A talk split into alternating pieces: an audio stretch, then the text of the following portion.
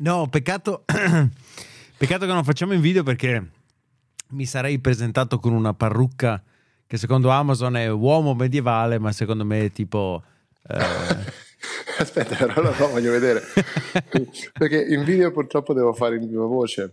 Eh no, aspetta, aspetta, aspetta. Allora, ti mando, una, ti mando uno screenshot. Aspetta che la indosso, la reindosso un attimo che non ho le cuffie e ti mando uno screenshot straordinario. Eh, mi sento come uno dei, degli amici massoni con questa, ok? Aspetta, aspetta, Dobbiamo, come si fa? Beh, eh, te la mando, mi scatto al cellulare. Tutto nasce Vai. dal fatto che. Adesso... registriamo però, scusa. Eh, ma pensi che io non stia registrando? Ah, come? È partito tutto così. Ma che cos'è? Un'altra puntata di ultima fila, questa maniera situazionale, come avevamo promesso. Ma è così ah. spontanea, reale, no? Come, come, i nostri ascoltatori vogliono. Aspetta, eh. Fammi, allora, manda che allora descrivo ai nostri ascoltatori questa foto che tu mi Te stai inviando. Istantaneamente, eccola qui. Eccola. Vediamo, vediamo.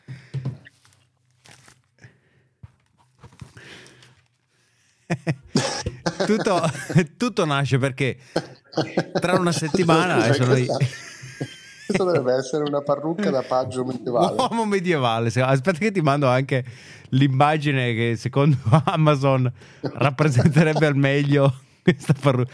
Cos'è? È una, è una, sorta di parrucca a caschetto con, uh, con frangetta. Sì, è, un, è un caschetto, è un caschetto, un bob, no? È un caschetto con nera. Uh, ah. Forse la devi pettinare.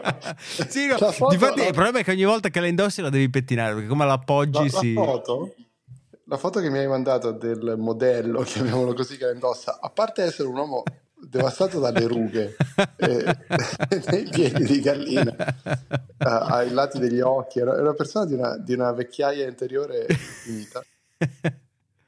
È un attore porno, cioè chiaramente è assolutamente possibile. È assolutamente possibile, con quei denti perfetti. Uh, che hanno c- certamente accarezzato un'infinità di clitoridi. non so cosa tu faccia dentro i clitoridi, però.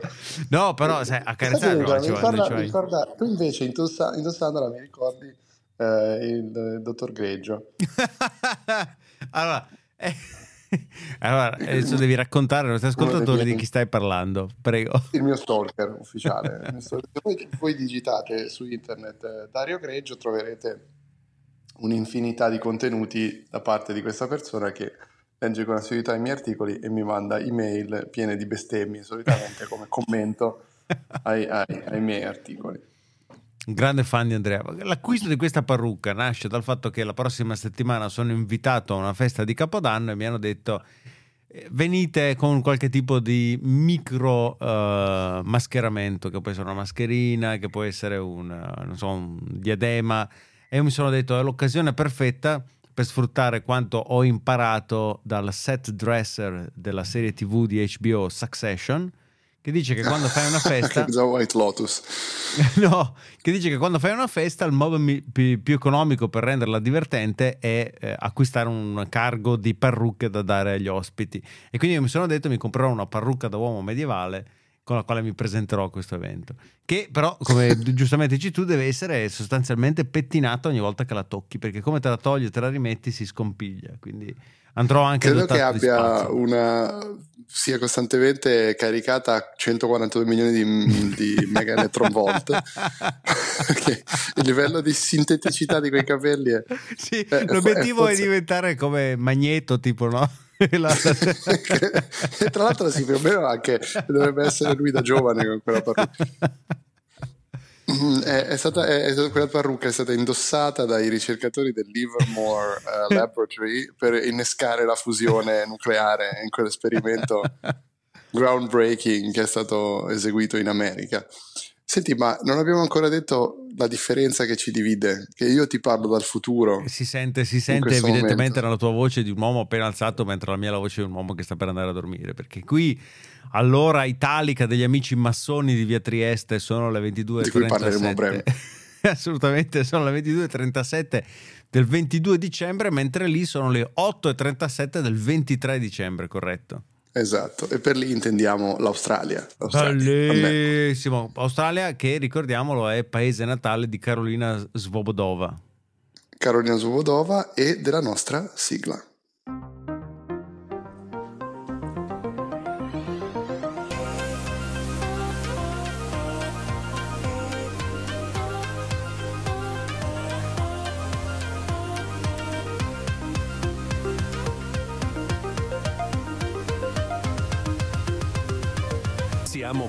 Dell'ultima fila.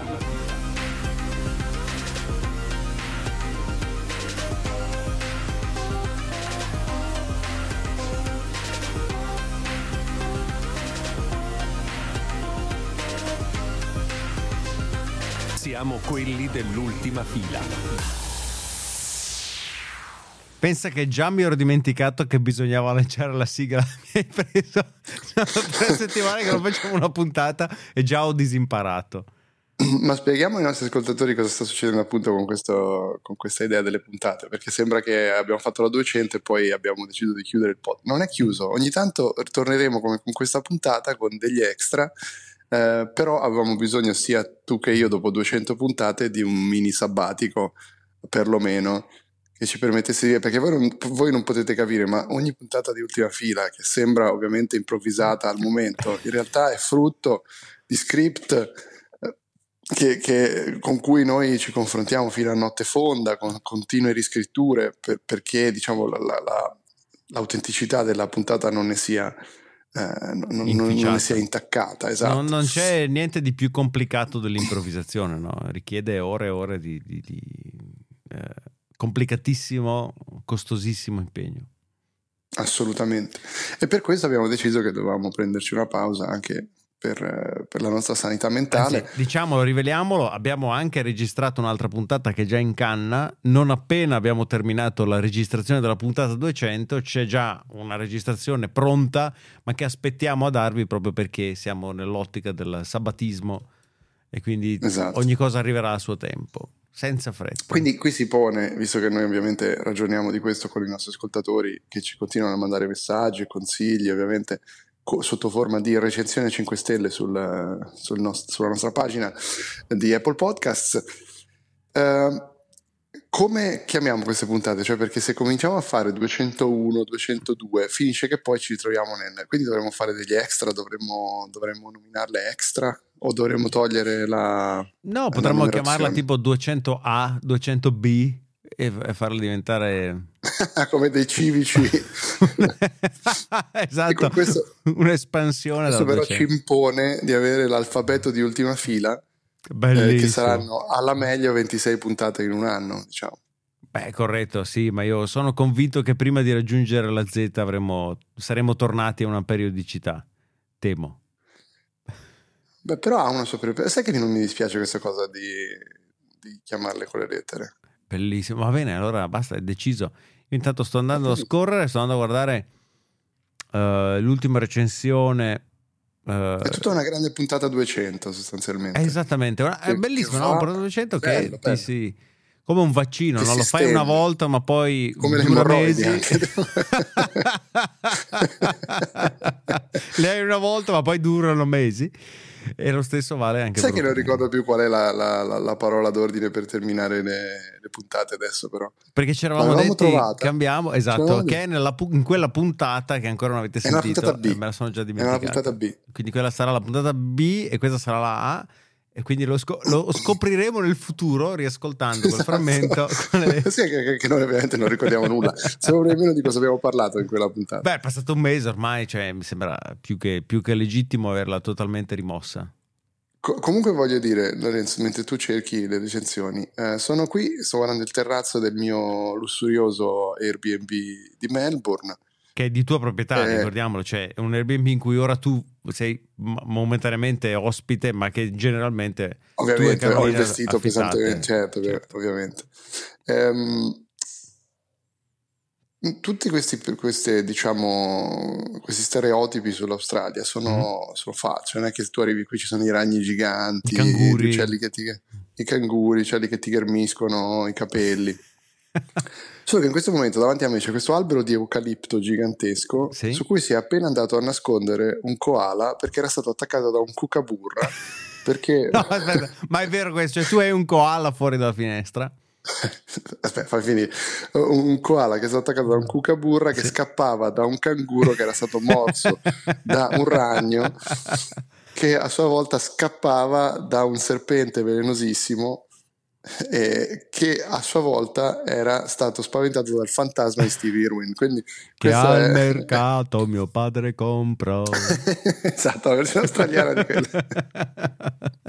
per due dollari, due dollari australiani. Mi dicono un Cambio saluto. un saluto ai nostri amici vegetariani. Mi dicono che la carne di koala è straordinaria. Quindi, se riesci a, La carne di koala, se- a catturarne uno di canguro, e di fartelo canguro, sulla griglia, perché si mangiano pure i koala. no, non lo so, se mangia tutto. Basta. mangiano tutto questi, mannaggia, sono, sono come i cinesi.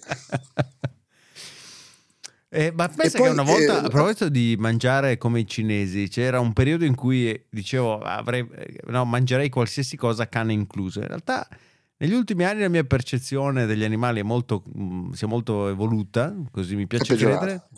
No, il cane, il cane effettivamente ha un ruolo di spicco nella relazione con l'essere umano, no? Cioè non c'è animale che si è evoluto con l'essere umano come il cane. No, Quindi mi dispiace. No. non riesco più a, ved- a vedere un cane dire Sei- lo assaggerei. Sei specista. Sei specista perché eh, che differenza c'è fra un cane e una mucca? No, no, ma ah, sì, è, è così, è assolutamente vero. Pensa che un mesetto fa ho letto il libro Why We Love Dogs, We Eat Pigs and We Wear Cows. Uh, C'è da dire che Paletti ha sempre un libro che ha letto su qualsiasi argomento, questa è una, è una delle tue caratteristiche. Che è, è straordinario perché risponde a questa domanda nelle prime sei pagine dicendo eh, c'è una eh, naturale differenziazione negli animali con cui viviamo dovuta alla, alla società, alla cultura, per cui appunto il cane è considerato diversamente dal maiale, è considerato diversamente dalla mucca, anche se non c'è una ragione logica per cui ciò debba essere vero, e poi seguono 300 pagine di descrizione eh, crudissima di ciò che accade eh, negli allevamenti intensivi e di come oggi gli animali vengono trattati naturalmente per la produzione massiva della carne che ben conosciamo. Mm. Un altro libro importante da questo punto di vista, se avete interesse, si chiama Eating Animals. Mhm. Eh, Lo scarico Safran illegalmente Jonathan subito. Safran- Aspetta. Jonathan Safran Foer, Eccolo qui. che parla della sua esperienza di diventare vegetariano, eccetera, eccetera. Scarichiamo subito, ce lo mandiamo sul Kindle e poi compreremo la versione cartacea eh, per soddisfare l'autore. Molto bene, che non ha bisogno dei tuoi soldi, credo, eh, Jonathan Safran Foer, però in ogni caso.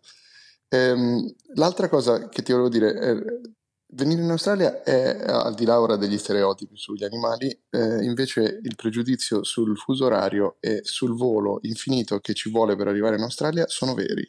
Ma tu hai fatto Io un detto- volo diretto o c'era uno scalo? Ma magari, magari perché la gente dice eh, il volo da 20 ore da Londra è una cosa assurda, a parte che costa una follia.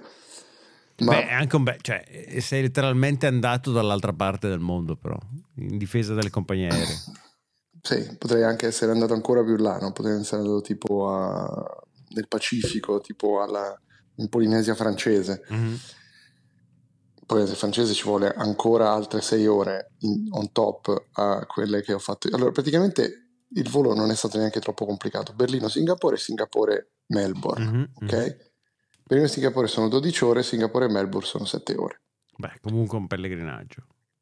19 ore totali di volo, con 5 ore di layover a Singapore e quindi il totale sono 24 ore esatte dal momento in cui tu parti con l'aereo. Però ci devi mettere le 3 ore prima che vai in aeroporto a Berlino dove poi devi fare il passaporto, quindi comunque 3 ore più 24 siamo a 27 e ci metti l'oretta a Melbourne che eh, esci, fai i passaporti, dove tra l'altro sai che gli italiani in, in Australia, questa è una cosa meravigliosa, I- gli italiani in Australia arrivano mhm. e hanno, sono fra le 6 o 7 nazioni che possono passare ai, ai chioschi automatici come gli australiani. Cioè, siamo amici sì. così dell'Australia. Siamo- eh, beh, allora, cioè, qui a Melbourne c'è una, una strada, la Little Italy di Melbourne, Mhm. che tu pensi Little Italy, eh, e, e vai a New York, no? così completamente snaturata l'idea italiana. Invece, invece, ragazzi, autentica. Cioè, tu vai a questa Little Italy qua e c'è il bar tipo sontuoso bar italiano con eh, bancone in marmo, caffettiera, caffetteria all'italiana, pasticceria all'italiana e dici ma cazzo, so- da- da- com- com'è possibile che così lontano dall'Italia ci sia questa autenticità, diciamo, della... E, co- E- e- e e quindi e è servono l- in questo locale servono le prelibatezze tipiche italiane, quindi il rognone, il Sì, ma guarda, in realtà sì, nel senso che eh, c'è un po' di commistione, cose varie, però sono abbastanza autentici. Gli australiani si fanno, si fanno fare le cose all'italiana senza troppi discorsi. Cioè, sono, sono più autentici gli americani da questo punto di vista sul, sul cibo italico. all'italiano. Tra Sì, l'altro, vabbè, siamo a Melbourne, centro di Melbourne, quindi comunque deve dire essere a una città più grande, città più grande insieme a Sydney, quindi è, è una città che magari comunque culturalmente è un pochino più avanzata di, di altre zone, diciamo dell'outback eh, o, de- o dei paesini lì sparsi dove, dove si trovano delle situazioni abbastanza imbarazzanti con i canguri e i koala. dell'evoluzione culturale. Sì.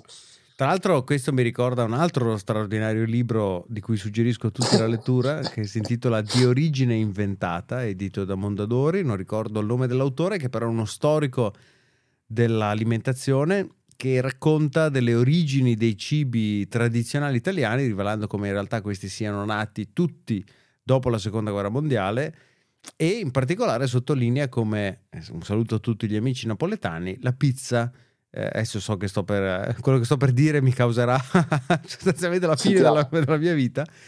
Dice la pizza napoletana in realtà è la pizza americana, dice no, non è mai esistita prima della seconda guerra mondiale una cosa come la pizza napoletana.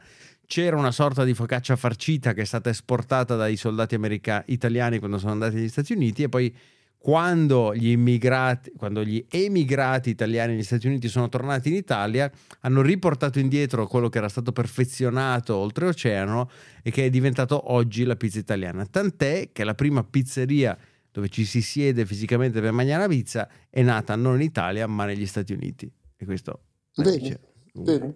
Eh. Quindi non, non- non dubito del fatto che a Melbourne si possa essere eh, da Gino, eh, lo- no- locale dove si mangia Sì. italiano. Il locale dove andremo, eh, uno dei preferiti della dottoressa Svobodova, è da Umberto. Quindi andremo da Umberto a, Beh, a provare. benvenuti, eh, volete un piatto duro e puro? C'era un Esatto, piatto che c'era Umberto, duro. Umberto. esatto, sì, esatto, è lui, è lui. Eh, Umberto che tra l'altro è la mia nemesi, perché quando io cucino italiano vengo sempre comparato ai piatti di Umberto. Ma- è- e qual è la specialità di Umberto che assolutamente la tua capacità culinaria non può eh, Non superare? so, fammi chiedere, fammi chiedere, aspetta, se chiedo alla dottoressa Svobodova, eh, what's the... Svo- Svobodova, what is the best thing that you can get at Umberto's? Like the best, the best dish that you can get at Umberto's? Panettone with custard. Panettone, with Panettone custard? with custard, il panettone con la Sì, salsa pane- allo panettone zabaione. tostato con la salsa allo zabaione. Vedi che è tutto originale, tutto italiano. Bellissimo. Eh, ben, uh, no, no, thinking of like a something savory, like uh, I don't know, caponata or something like that. What is something that you would order at Al- uh, Umberto's? Pasta. What kind of pasta that is better than mine? Ragu. Ragù. Beh, Oh, because I never cooked ragu. I never cooked ragu. So you you prefer Umberto's ragu to mine? Yes. Anche perché sei vegetariano, il ragù diciamo che Sì. insomma, è un bello scoglio da superare. Adesso è un bel ragù di cane per, per battere Umberto's. L'altra cosa che voglio dire ai nostri ascoltatori è: nella vita dovete avere due regole. Una è siate voi stessi, così latitude, giusto per mettercene una. L'altra è non volate mai con Scoot. Scoot, Penso l'esperienza Scoot è un'esperienza di volo che io penso sia la peggiore che io abbia mai eh, provato nella mia vita. ma pensa che io neanche sapevo dell'esistenza di questa. Ma è quella che ti ha portato a Melbourne? Hai fatto tutto il volo? Sì. eh, Sì, Per- perché è questa, diciamo, sottomarca di Singapore Airlines. Singapore Mhm. Airlines è straordinaria. Singapore Airlines è una delle migliori del mondo, servizio a bordo straordinario. Costosa. Ma cosa hanno fatto? Hanno creato la low cost dei voli intercontinentali. È la smart della Singapore Airlines praticamente. esatto. È la Ryanair applicata ai voli internazionali, ma è peggio della Ryanair. Quindi tu ti Perché- fai 12 ore di volo con le, con le- con le ginocchia in bocca? Allora, lo spazio più o meno potrebbe essere praticamente lo stesso di un'economy di un'altra aviolinea. Mhm. Il problema è che eh, devi comprare tutto. Per cui neanche l'acqua ti danno gratis, che io penso debba essere illegale, sinceramente. Cioè, loro, tu hai bisogno dell'acqua, la devi comprare. 4 Mm. dollari di Singapore a bottiglietta da mezzo litro. Aspetta, quando Quindi so- quanti sono ho fatto il 4 Singapore dollars? Sentiamo, non lo so, sai che non lo so. euro? Sono 3 euro praticamente. Allora, praticamente tu 3 euro a bottiglietta d'acqua. Considera che io ne compravo, comprate a botte di 4, in un volo ne comprate 8, quindi ho speso 24 euro d'acqua, per- perché in un volo di 12 ore comunque qualcosa vorrei bere. Ehm, il cibo si paga, ovviamente, Mhm. a botte di 12 dollari di Singapore per ehm, pranzo, nelle scodelline, nel- il rancio, diciamo, eh, da, da galera dei cieli. Eh, sì. E poi non c'è nulla, cioè non ti danno niente, non c'è niente. Tu prendi solo il volo, ti paghi anche le copertine, sai che poi viene freddo, no? Certo. intercontinentali, a un certo punto è freddo. L'unica cosa buona è che volano con questi Boeing eh, Dreamliner, che quindi sono comunque aerei recenti, l'aria dentro è buona, filtrata bene, cioè comunque è una- non è una pe- pessima esperienza di volo. Però 12 più 7 su quei voli lì e ti direi perché sei un pezzente perché vai con Scoot. Eh, il problema è che no, cioè, questo volo costava comunque un botto di soldi. Gli altri, Qatar Airways, qualsiasi cosa, Mm. costavano tre volte tanto. Parliamo nell'ordine di 1600 euro Mhm. per due persone, sola andata, Con Scoot. contro 3200, quindi due volte tanto sola andata, bel coglione. con eh, Qatar Airways. Sì, pazzesco, folle. Dice, ho, spre- ho- ho speso una ingente somma di denaro e nemmeno l'acqua mi viene fornita in volo. No, mi, mi- sento come praticamente aver affittato una mistress per essere umiliato e, e frustrato. Ah, sì, hostess, ora schiacciami, schiacciami le palle con i tuoi tacchi. Esatto. e poi per non dire del fatto che do- dovendo eh, questi ehm, ovviamente far pagare ogni singola persona che vuole qualsiasi cosa, Mhm. ehm, il volo diventa una fiera delle vacche, cioè eh, ogni singola cosa che tu vuoi fare deve passare attraverso lo struscio della carta di credito. Che però non avviene su terminali che loro portano appresso, ma avviene sempre nel retrobottega dell'aereo. Per cui prendono la carta, la vanno a passare, tra l'altro con un, con un metodo assolutamente poco sicuro, che eh, prendono la carta, in- non in tua presenza la vanno a passare e poi te la riportano. Te- ti puoi fidare solo perché sono in Singapore e se facessero delle cose legali ti taglierebbero probabilmente le mani, però ehm, comunque non è corretto che loro prendano la carta no? e la, la tolgano dalla, dalla tua presenza visiva e fisica e poi te la restituiscano per pagare dell'acqua. Come questa è l'esperienza di Scoot, è un disastro. Voli strapieni, peraltro, e gente che tossiva a ogni dove, quindi vedremo se, se E moriremo. ricordiamo invece tu che avrai certamente usato masche- la mascherina che ti contraddistingue da prima del Covid nei voli Sì, aerei. sempre, sempre. Nei voli aerei sempre, sempre indossata la mascherina, l'ho indossata. Eh, Fra lo scherno, peraltro, della dottoressa Svobodova, che non è una negazionista, ma non aveva alcuna intenzione di tenere la mascherina, che ora è a letto con un lieve raffreddore. Eh, ma naturalmente ha funzionato un'altra volta. La protezione delle vie aeree ha funzionato intanto- un'altra volta. allora, mi tocco a pelle, come si dice, perché per adesso. Però vorrei chiudere questa, questa puntata. eh, vedi che comunque non avendo noi una frase di chiusura, le puntate potrebbero andare all'infinito adesso, c'è questo rischio. non potendo dire più quella parola magica che No, chiude. no, no, infatti. Ehm, parlami velocemente di cosa sta succedendo lì a Brescia, perché ci sono dei, dei movimenti interessanti nella sede dei massoni di Via Trieste. Ah, cosa è successo? Ieri sera io tornavo a casa eh, intorno alle 17 e ho visto che le tende della sede massonica di Via Trieste erano tirate. Quindi con grande curiosità mi sono appropinquato alle suddette finestre scattando una fotografia che ho inviato a te e all'amico Spad nella quale si vedono un paio di soliti standardi della Libera Muratoria Universale Grande Oriente d'Italia Palazzo Giustiniani, che è il nome del, del palazzo dove si trova. Molto bene.